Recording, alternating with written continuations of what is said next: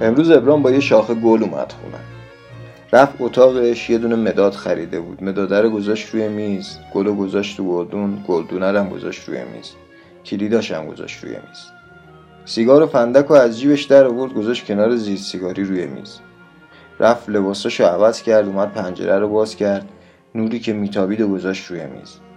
صدای بوغ ماشینا رو صدای شادی و بازی بچه ها رو صدای کوچه رو گذاشت روی میز. نفس عمیقی کشید لطافت هوا رو گذاشت روی میز. یه نخ سیگار روشن کرد هر چیزی که از ذهنش میگذشت و گذاشت روی میز. اونایی که دوستشون داشت اونایی که دوستشون نداشت همه رو گذاشت روی میز. بعد وایستاد یه کم فکر کرد. کارهایی که می‌خواست توی زندگی بکنه رو گذاشت روی میز. همیشه می‌گفت زندگی حساب دو دو تا چهار تاست. اون چهار تا هم گذاشت روی میز. دست انداخت از کاسه تارش صدای سازش رو گذاشت روی میز. نشست یه فنجون چای ریخت عطرش رو گذاشت روی میز. خمیازه کشید خوابش رو گذاشت روی میز. چشماش رو مالید بیداریش رو گذاشت روی میز.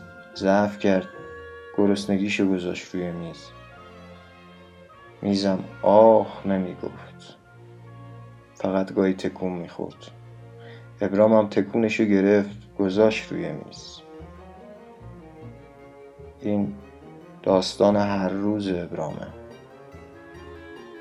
هر روزی که ابرام بر میداره و میذارش روی میز.